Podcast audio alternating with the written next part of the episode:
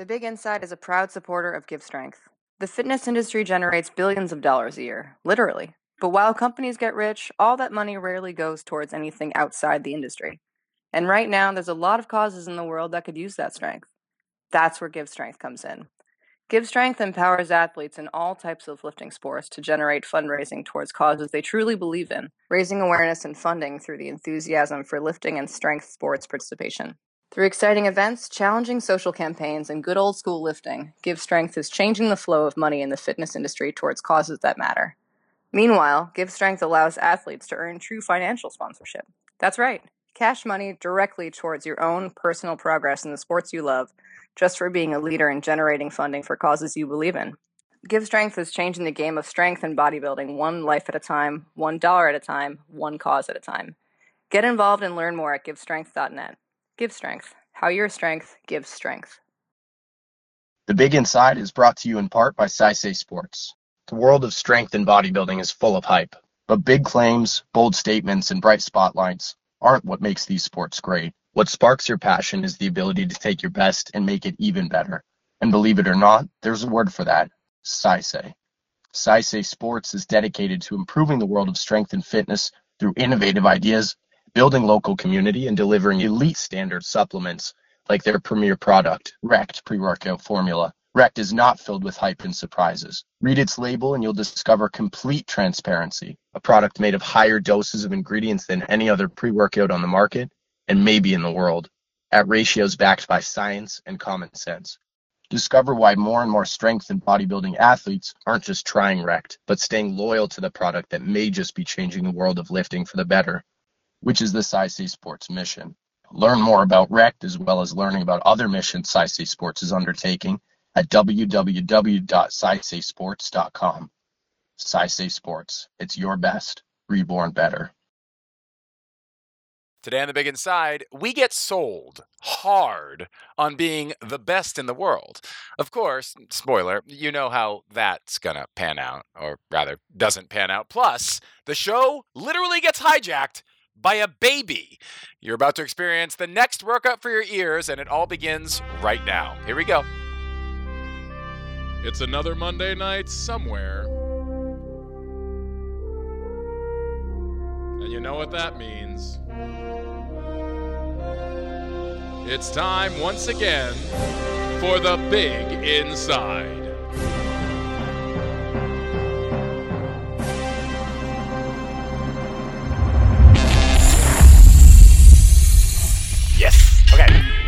Broadcasting live from the pub.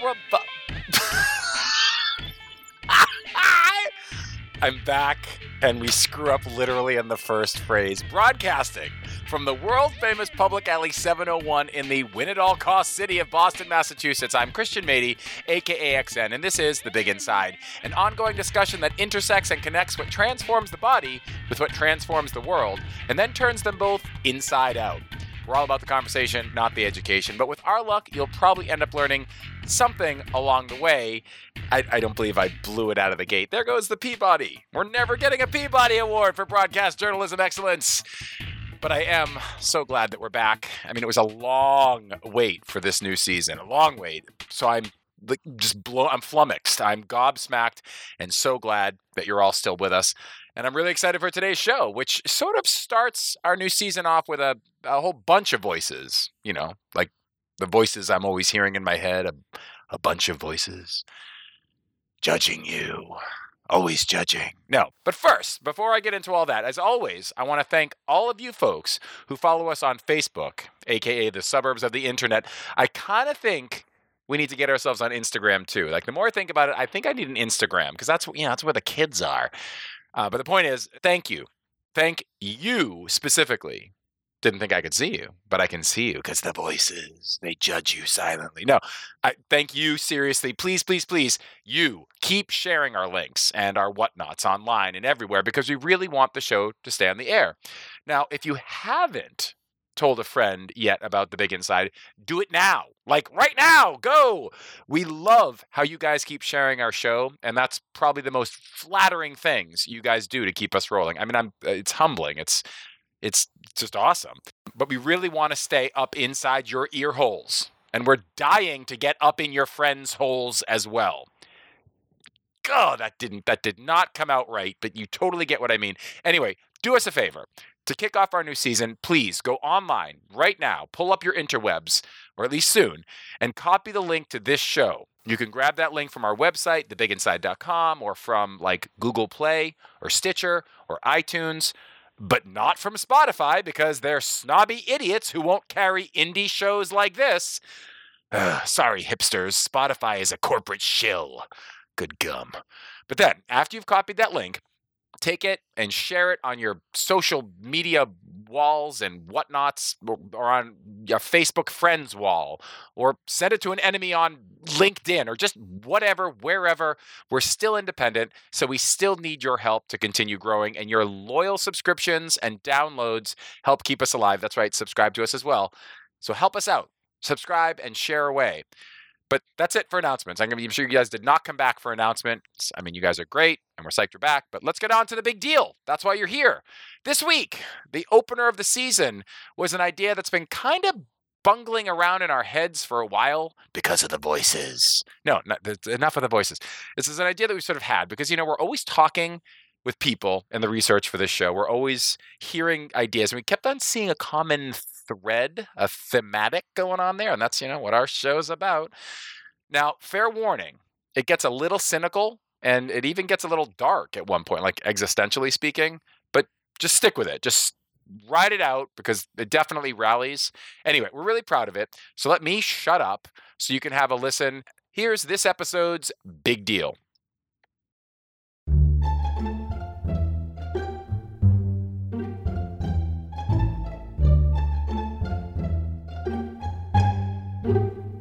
It's like I think at any time, especially when you're young, you have no other responsibilities in life. I was literally in college, only prepping for that show.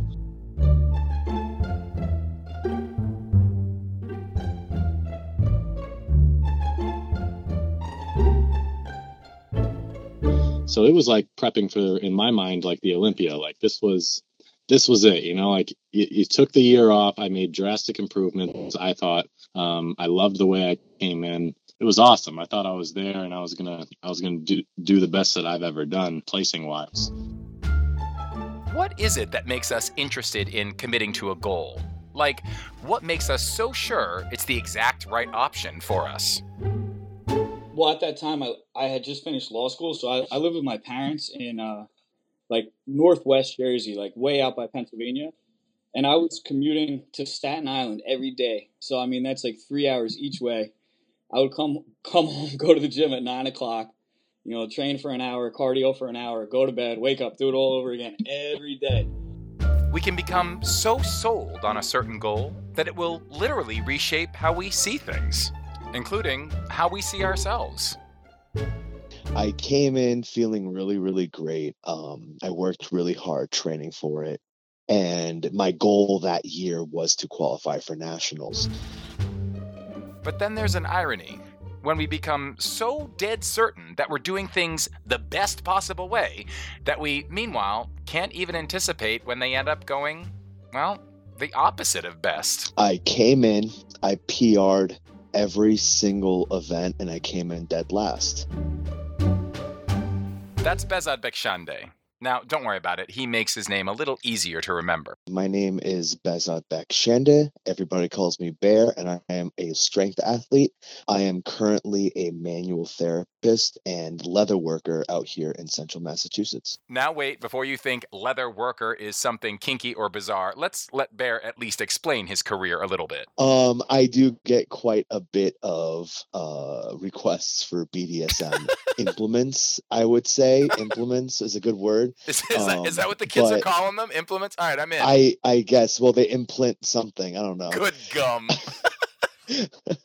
but I own Bear Claw Leather, which is a leather store, online store. I would say. I would just work out of my house. Well, you've gone this far. You want to plug it? Yeah. So, oh, bearclawleather.com. Sorry.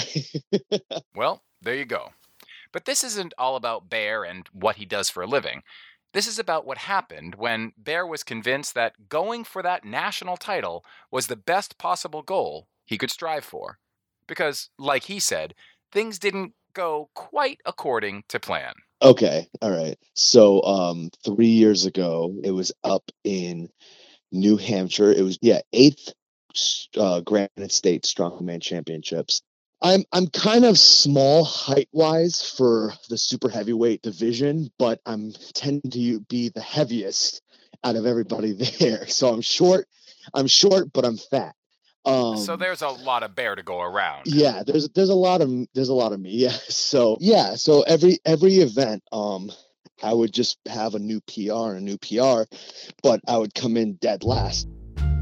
Which is totally possible. You see, for those who aren't familiar, a PR is a personal record, a personal best, which means you've lifted or done something better than you've ever done before, but it doesn't necessarily mean other people aren't doing their best and therefore doing a little bit better.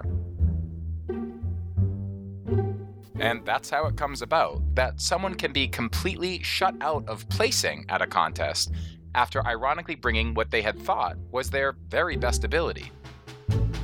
I mean, when you face a challenge, you always bring something of yourself that you know is of very high merit. And it's only logical to presume that merit is valuable in a contest situation, right? But then sometimes something different happens when the recognition goes out, something that sort of shifts the merit of our merit. This is similar to what happened to Will, that guy from New Jersey you just heard from a little earlier. Hey guys, my name is Will Pirelli. I'm an attorney in New York and New Jersey, and I'm a competitive bodybuilder on the side. Now, for Will, it was a different sport, but the same kind of blind ambition that got him in quite over his head. Yeah, that's that was the first national show I ever did. Uh, Team Universe in 2015. It was at uh, the Marriott in Teaneck. It's like a huge venue. They they used to hold the Night of Champions back there, like I guess back in the day. So it's like a pretty, it's big and it's a pretty good bodybuilding venue. And you know, it was like the first, my very first national show. It was, I think it was my fourth show, and um, like I remember showing up for weigh-ins, and I'm like, oh my god, like what am I even getting into? Like these guys are like enormous. I was like blown away just at the weigh-in by by how big everybody else was compared to me.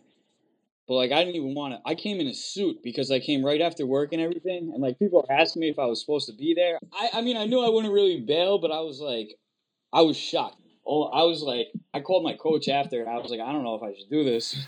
But Will did go through with the competition, obviously. And he didn't do that poorly in the placing. Well, I I ended up coming in second. However, this wasn't the placement Will thought he needed to get. He was convinced that the only good outcome for a competition is the top prize, that the only good outcome is first place or nothing.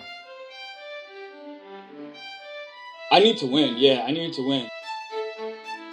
Like even at I did junior nationals this year, which is like a pretty big show, and I was second in my class, and people were congratulating me, and I'm like, "What are you congratulating me for? I lost."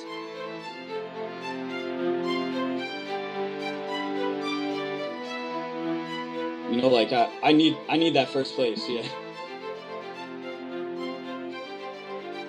It, that show was in June, and I still have my pass um, in my gym bag. I look at it every day. So like the second, the second only makes me like more fired up, and I'm thinking about it like every lift. As crazy as it sounds, I w- I wouldn't give up. I think it would just make me train like a maniac every day.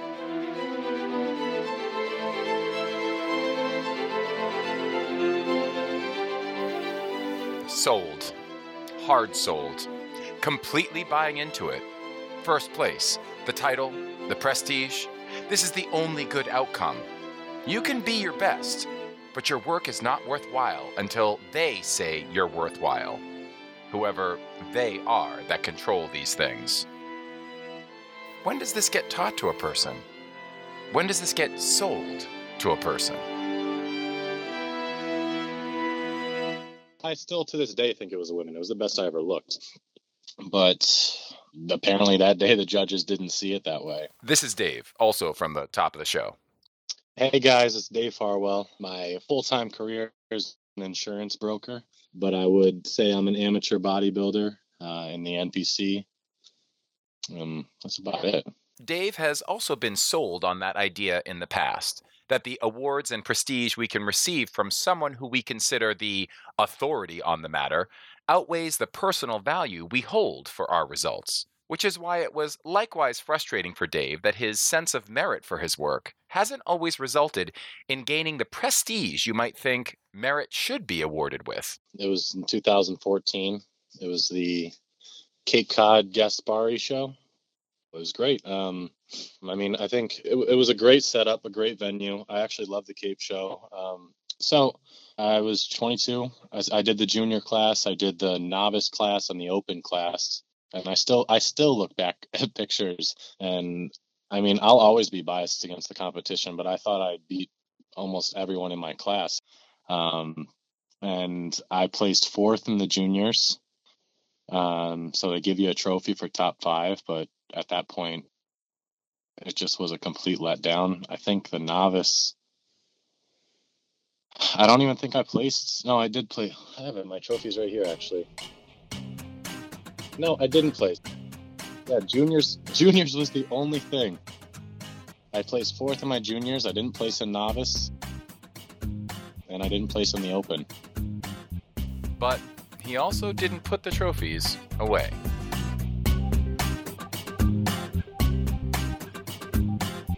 They represent something pride, accomplishment, a job well done, an objective set, and an objective pursued. Those trophies represent that there was value to his effort. So then, why is it that we still think that someone else has the power to determine the value of our work. Why do we buy into this idea that someone else determines our value more than we can determine our own?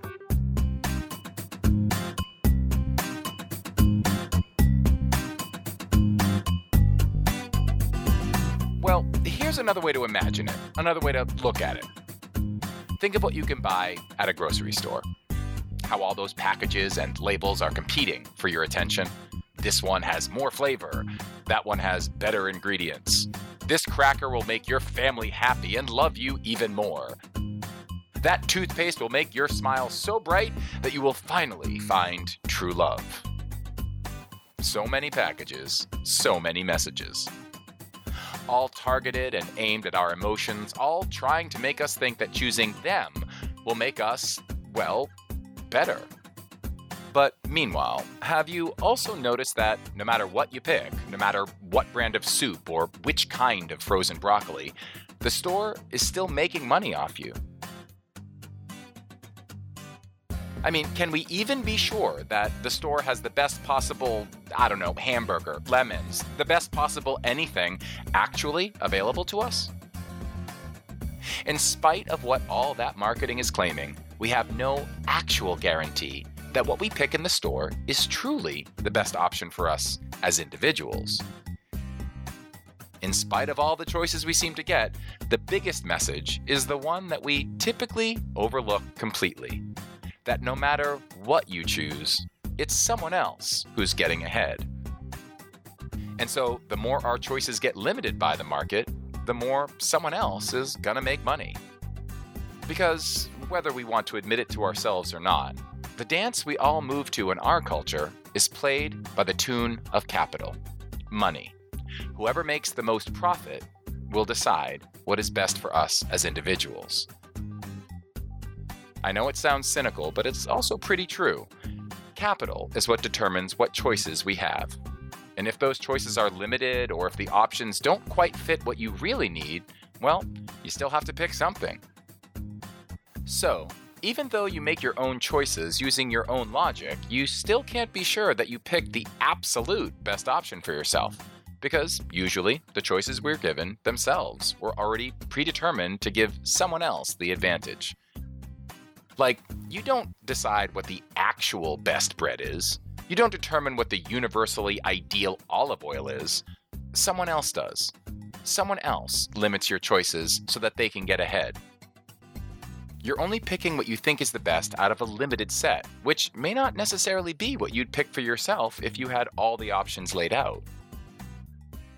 So, someone else, trying to make money, sets up your options for you, and then the game begins.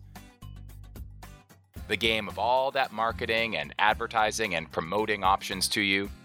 They all go to work trying to convince you, to sell you, to pick that bread or these meats or those apples. And even if you don't pick what they claim is the very best, well, that's okay, because they still made their money, right? Yeah, the game is rigged.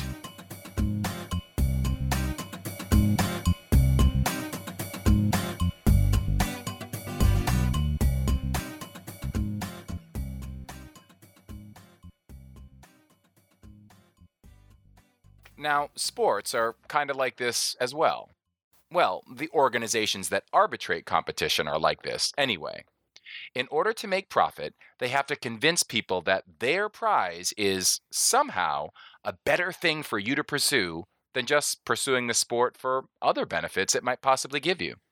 Leagues and organizations need to really sell you that their trophy is not only more important than anything else you can do in a sport, but is actual somehow proof that you did things correctly. And if they can't convince you of that, well, then they won't make a dime. So they try to narrow your options. The leagues try to make such a noise that you literally only see the option they choose to put in front of you. The option to chase their trophy and overlook any other options you might actually have. And soon, you buy into it. Like Will did, like Bear did, like Dave did. And you think that the very best thing you can possibly do in a sport is win in a league. You get literally sold on the idea that a prestige title that someone else made up is the ultimate standard for your own work. When you spell it out like that, it seems a little ridiculous. And, you know, it is. In fact, so ridiculous that sometimes the ridiculousness slaps us right in the face. I remember being in the car and just looking at my dad and we're just laughing at each other. Like, okay. This is Vic. Hi, my name is Vic Kazupi. I am a physical education teacher and a natural pro bodybuilder with the WNBF. Now, when Vic came into the game of amateur competitive bodybuilding, he very quickly saw how those prestigious titles and trophies were actually hardly a representation of true merit. In fact, they seemed almost to be given out arbitrarily. You know, this is this is my maybe my third time competing. Um, we, we got second place in the the lightweight division, novice, but sixth place in the junior. We're like, well, what's up with this? See, what happened is he was considered worse than a fellow competitor one moment, then literally moments later was named better than that same opponent. I placed sixth place in the junior division and then placed second place in the lightweight novice division. Like I lost to him in the junior, but beat him by three spots in the in the novice. We were laughing. We're like, what? this is so backwards. And it is backwards.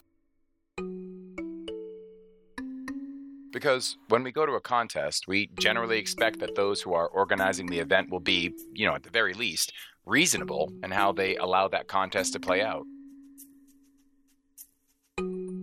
Whether the rules of the game are upheld by a referee or arbitrated by judges, the whole idea behind engaging in organized sports is that the organizers of the sports make sure those sports stay organized. After all, these are people who claim that their trophy, or their prize, or their title, or whatever, is somehow the best in the sport. So, logically, being the best in the sport, you'd expect the contest would be just as prestigious as that claim. I mean, you'd think that. But you see, it actually doesn't have to work that way in real life amateur sports. The way it really works is this the leagues just have to convince you that it's only by winning their top prize that your work will have any merit. As long as they can make sure you're sold, hard sold on that idea, completely sold that the only good outcome you have is the choice they give you, then they know you're going to enter that contest anyway, whether they do a good job of running it or not.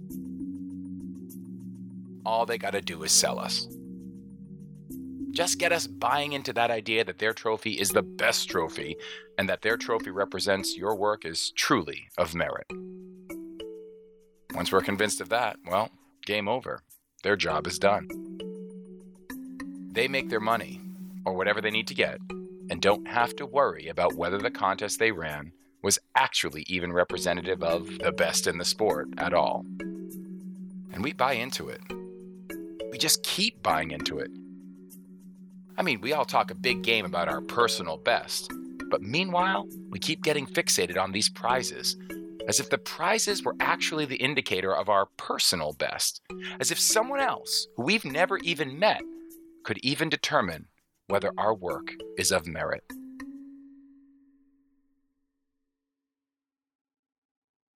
So, is that it? Is that all there is to take from this?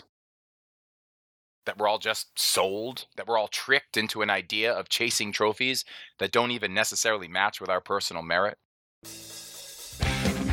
I mean, is the final conclusion that stark that we're all just, I don't know, sheep in some capitalist conspiracy of organized amateur sports? And instead of engaging these sports that inspire us, we should instead just walk away? Like, as if from now on, a trophy just means nothing and a title means even less? That any sort of competitive prestige is a fraud and we should just tear it all down, forget about it all? I've seen some people that push themselves to complete breaking points to win a contest. And they after they win that contest they've pretty much killed themselves on, they haven't competed again. Like maybe we should just grow bitter and, I don't know, move into a basement and play video games all day and just hide away from this mean, mean, unfair world. No, no, no. That's not at all where this is going. Not at all. But I get it. So far, I've definitely been painting a pretty bleak picture here. But this story is not about the existential crisis of whether or not winning an amateur contest is a good thing or a bad thing. I just needed to point out how there is a huge disparity, like a massive, gaping chasm of disparity, between how to estimate your personal progress in a sport and the prestige of a trophy in that sport. Because what this story is kind of about is how maybe there's actually something to be said about jumping right in and confronting that disparity. I see like a lot of the athletes, they're there to have fun. They're to basically compete against other people, but it's more it's hey, I do something different than everybody else. Oh, by the way, this is Jim. You heard him just a little bit earlier as well. Hi, uh, this is Jim Pierce. I'm uh, the New Hampshire Strongman Corporation state chair and have been competing for over 15 years. And I'm a manager at uh, PetSmart. Yeah, did you catch that? He is the state chairman of an amateur competitive strongman league. So here we have someone who not only participates in amateur competition, but who also runs competition. So, like, you know, the them we keep mentioning in this story, the ones who arbitrate what is merit within strongman? Well, technically, Jim is one of them. But ironically, Jim has a notably non prestige driven take on why he sees people continue to compete and why he competes himself. I get that asked all the time. They're like, oh, why do you do strongman? I'm like, because it's fun. And I'm like, you can't take it too seriously because I'm like, I'm never going to be a pro because I know that just because of my size and I'm not going to be able to put on enough weight to get pro status. But I enjoy competing and enjoy going out and competing against a lot of the same people. And it becomes almost like a family atmosphere with a lot of the athletes because they always do the same contest or in the same area so you know everybody and everybody starts to know the families and the kids and the grandparents and everything else so it becomes like a big large family that everybody just gets together that weekend hey go lift some heavy stuff well, the funny thing about it is, I feel like sometimes people just don't know where to put this in, you know, in the proper perspective in their lives. That's Justin. He's like an old friend of the show. Hi, my name is Justin Senesek. I work at a uh, a factory that makes infant formula, and in my spare time, I pretend to be a strongman. Well, full disclosure, Justin does more than just pretend to be a strongman. I mean, he's been competing, primarily at the amateur level, for oh, I don't know, like over a decade, I think. So, what is it that keeps Justin so engaged with competing? I mean, is it because he wants the prestige of a significant win?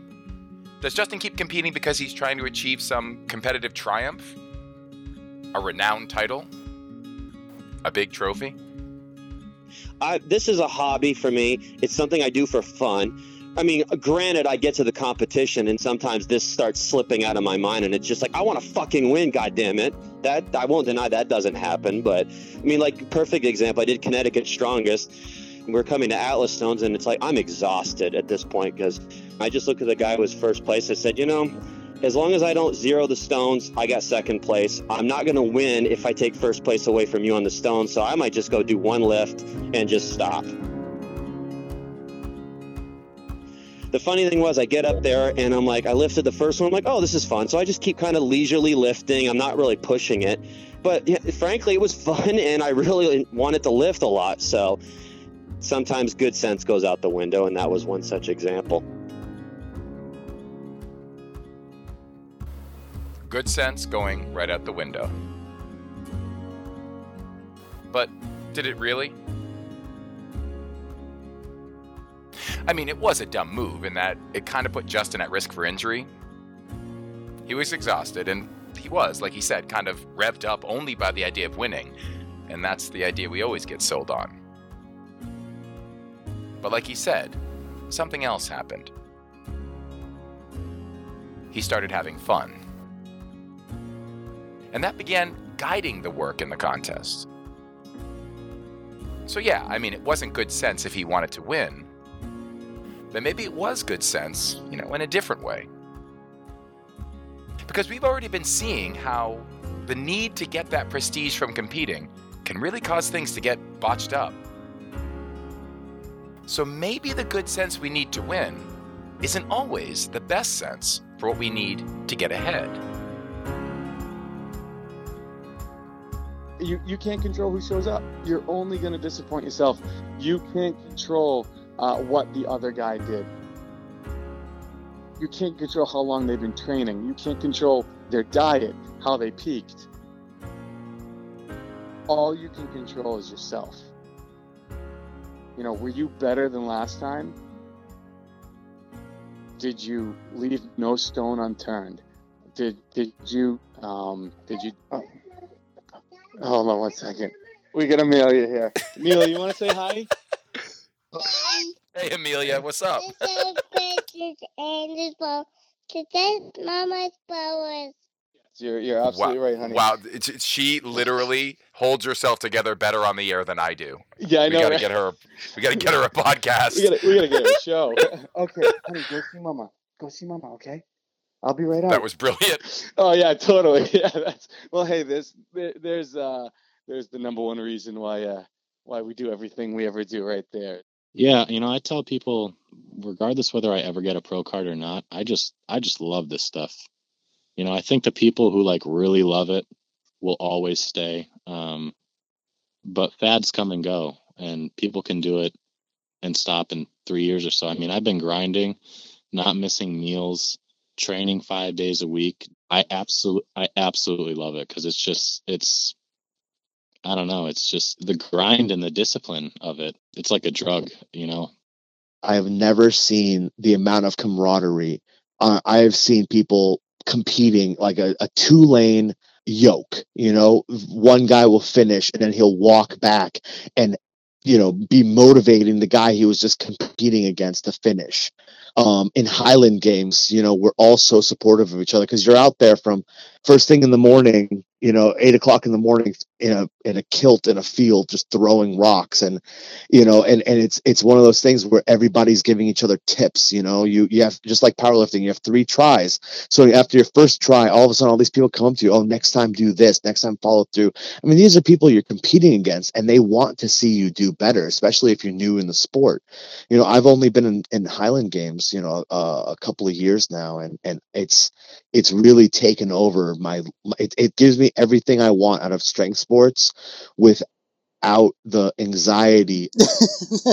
yeah, I do it for fun because, like I said, I've done over a hundred contests there, and it's like to the point where you got to just have fun. Like uh, a couple years ago, I did 13 contests in a year.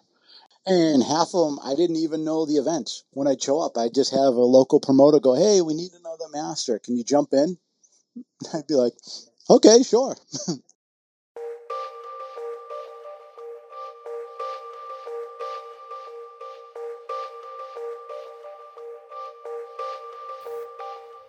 Hmm. All sounds pretty level headed. All sounds a lot less like people getting caught up in the chase for prestige that we were talking about earlier, and a lot more like people just focusing on their own merit. So, how does that switch happen? Like, how does that happen?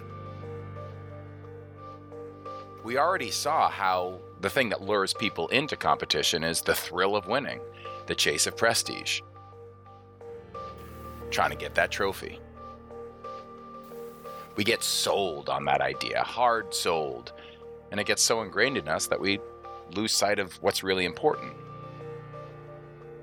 And then, like we keep seeing, screw ups begin to occur and setbacks, and it's all because we bought in so hard to that chase of prestige. So then, how come so many of the athletes who stick around the competitive system somehow circumvent it? They somehow connect with personal merit as their motive. I mean, the game was rigged, right? We already saw that. So, how are these athletes somehow not getting trapped in that game? It seemed like a setup at the start, like a setup to burn the athletes out, to dishearten them and make them feel discarded.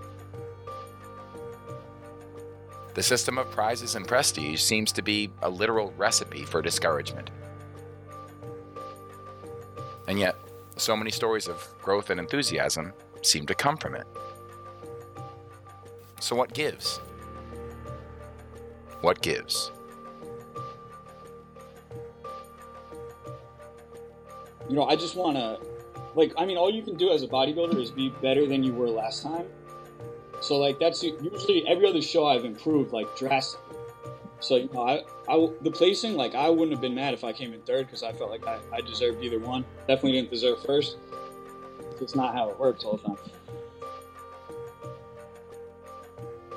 The shows that I had the most fun at were the shows that there was zero pressure by other trainers, by judges, by family members. It was, you're going to go pro, you're going to go pro, oh, it's coming, it's right there. And those shows weren't fun because it was a little, I felt like I was letting other people down.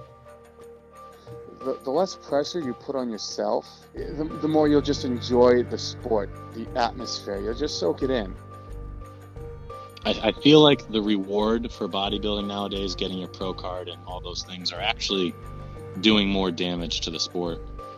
It's not like it used to be where there was um, a certain amount of people that were rewarded for all the hard work that really goes into it. And nowadays, the world wants more money and more money, so we'll give out pro cards easier because they're four hundred dollars a card. That's more money for us. Yeah, I get it. I mean, if it sucks out, if it's starting to suck the enjoyment out of why you're doing it in the first place, there's really things like that. I could see where that definitely could hurt a sport or hurt the the original point is to enjoy yourself. And at the end of the day, I mean, you're just breaking it up and you're watering, you know, down the notion of a title. What's the point at that point? As far as other people's view of hashtag pro card hungry, right? Or hashtag, you know, whatever, you know, it, it's just, it's kind of lame to me. You know, it's like, what are you doing this for? You know what? Once you get that pro card, you got to step on stage with those pros. And have you seen them lately? like, you know, and, and, not to mention too, maybe it's your, your first, second year of competing. Settle down. Take your time to get there, because ultimately the the prestige, whatever it is you're, you're looking for, you won't you won't survive. That won't make you hungry enough. Huh. So you won't survive unless you're hungry enough. That is, hungry enough to keep competing. hungry enough to keep pursuing your talent. The secret here is actually not at all what you might have expected.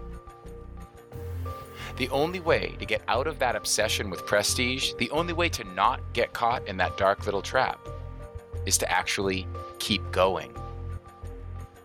And while that may mean staying hungry for the work, you meanwhile have to avoid starving for the prize. And the only way to do that is not to turn away, it's to keep going. Only by sticking with the competitive side of these sports were these athletes able to not define themselves by their wins and losses, but rather define themselves by their personal merit.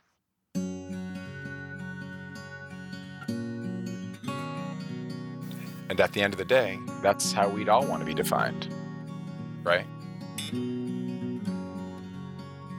And it's true for anyone, really, that we'd rather our merit be the measure of our worth and not just be known as a list of prizes. I mean, sure, winning is awesome. The drive to win is motivating, like Justin said. And it can be fun, like Jim said. And it can give us structure and stability, like Dave said. So it's not that wanting to win was ever the actual problem. The problem is only when we want the prize. Kind of like wanting the wedding but not wanting the marriage. Like wanting the car but without knowing how to drive. It's when we think that the title we win defines our merit that we set ourselves up for a greater failure, or for loss, or for confusion. And it seems that the best way to get on top of that thought is not to simply avoid competing. The way to not get lost in that setup is actually to keep competing. Sticking with it is what allows you to get a better measure on the prize. And with a better measure of the prize, you're more likely to see how it can't quite summarize what you get from chasing it. What we get from the work is different for all of us. I mean, some get a sense of purpose, some find a family, some discover hidden talents, and some others just find a regular bit of fun to break up their workdays. And this is nothing new. I mean, we all know this. That when we pursue something persistently, it's bound to reward us sooner or later. In one way or another. But in the case of competition, the rewards come a little after the cynicism arrives. Like, we kind of have to let that machine of organized sports work us over just a little bit. Not too much, just a little. Just so we can see how it really isn't promising anything we couldn't get on our own. But you have to experience that. It can't really be told to you. You have to engage that machine in order to figure out how to control it. But only by mastering that machine will we end up getting the real prizes. And they're not prestigious prizes. Like they're not titles, they're not trophies. They won't make us famous on social media. And they're not going to make us the greatest ever in the sport. But they will make us better. A lot better. As long as we don't buy into the idea that the prestige of winning is the measure of our worth, competition will reward us.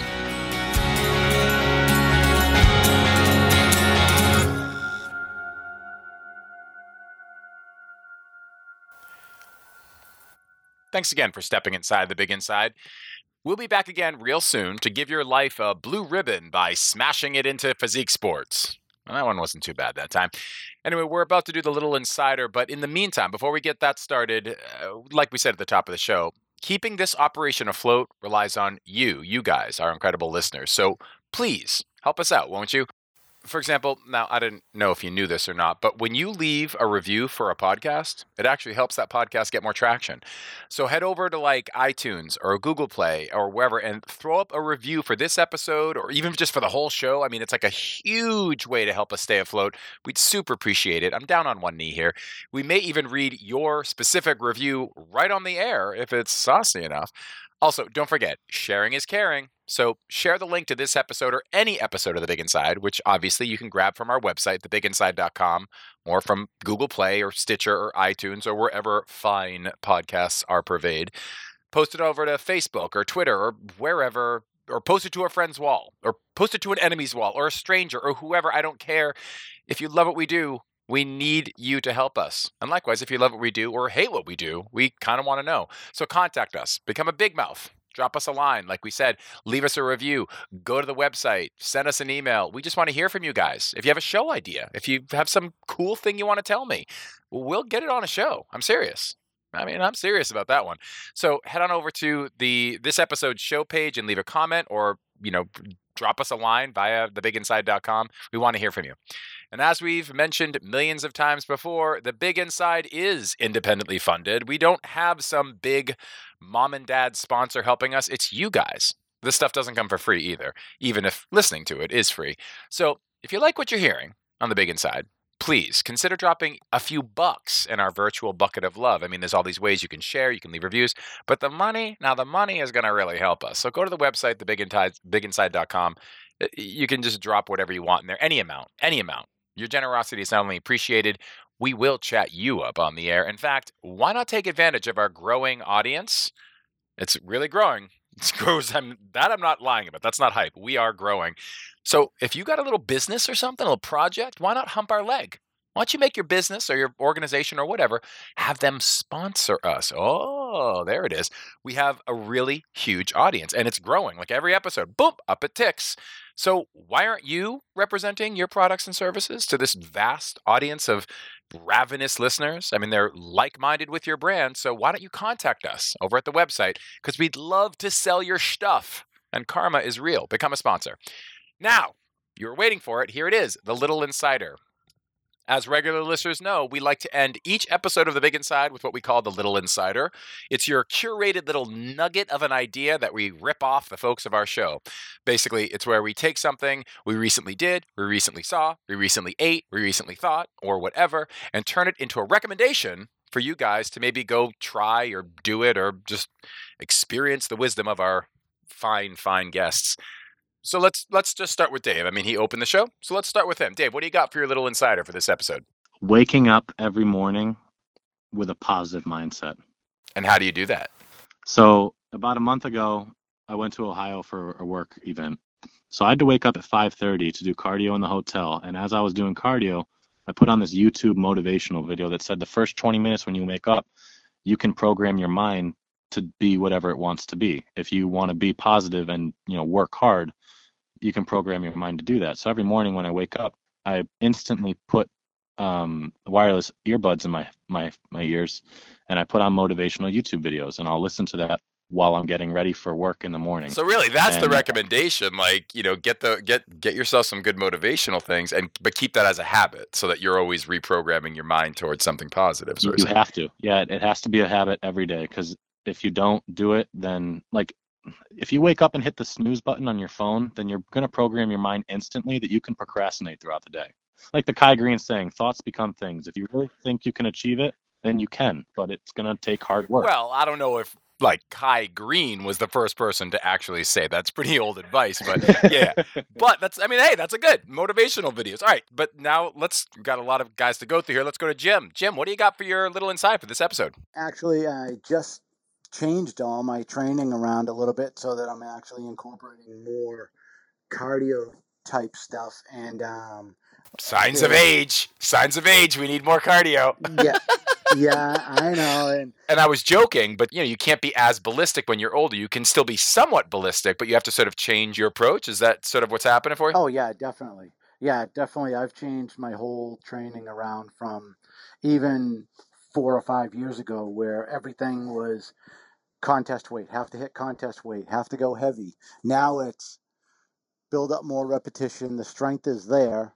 It's just you got to build up the endurance and then every once in a while throw in some heavy stuff here and there. So your little insider is lift your own damn age, people. Yes, basically. Lift your own damn age. Yep.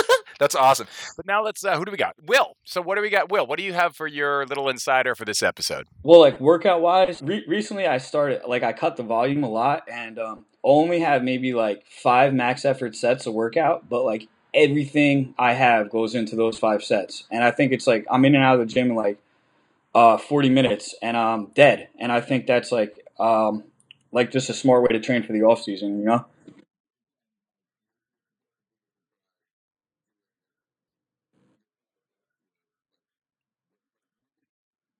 Well, like instead of instead of doing like 10 working sets for biceps or something, you know, you can just do two full force max effort till you want to puke and you're going to get more results in less time. I like that. See, a lot of times people do really deep things, so I like that you did something like really practical.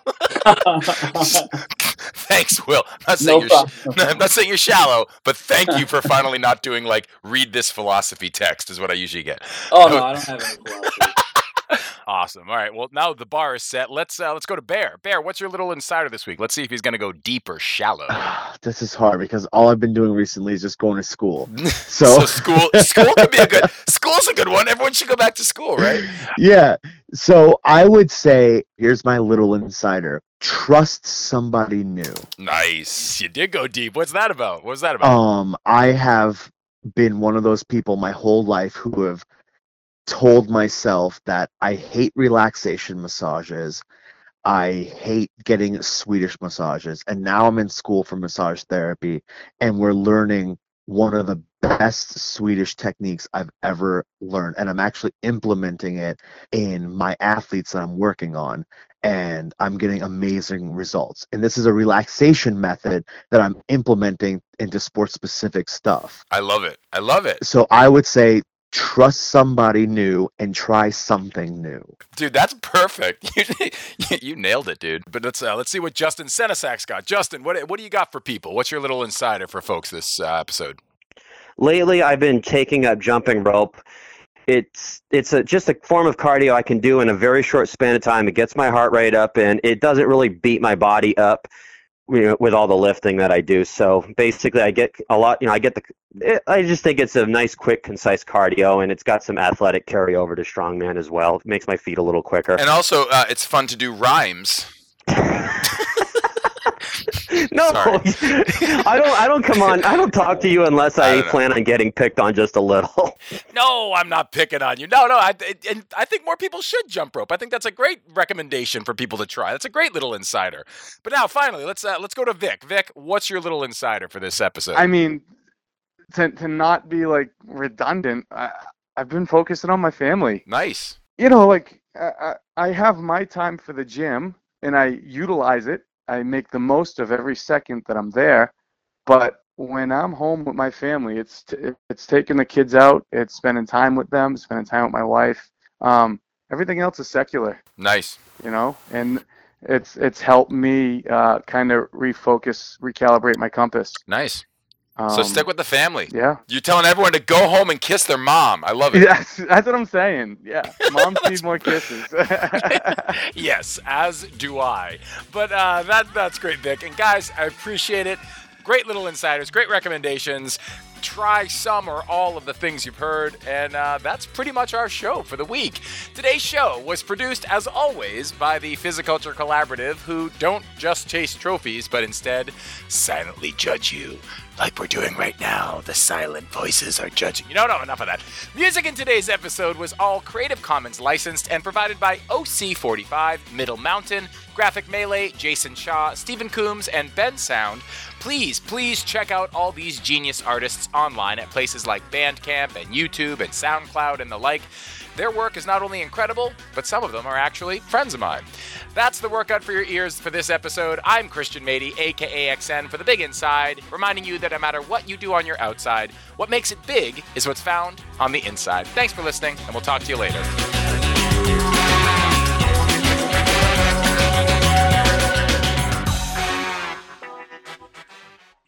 Come here, you gonna say goodbye? Goodbye. Thank you. Thank you. You're very welcome. Thank you.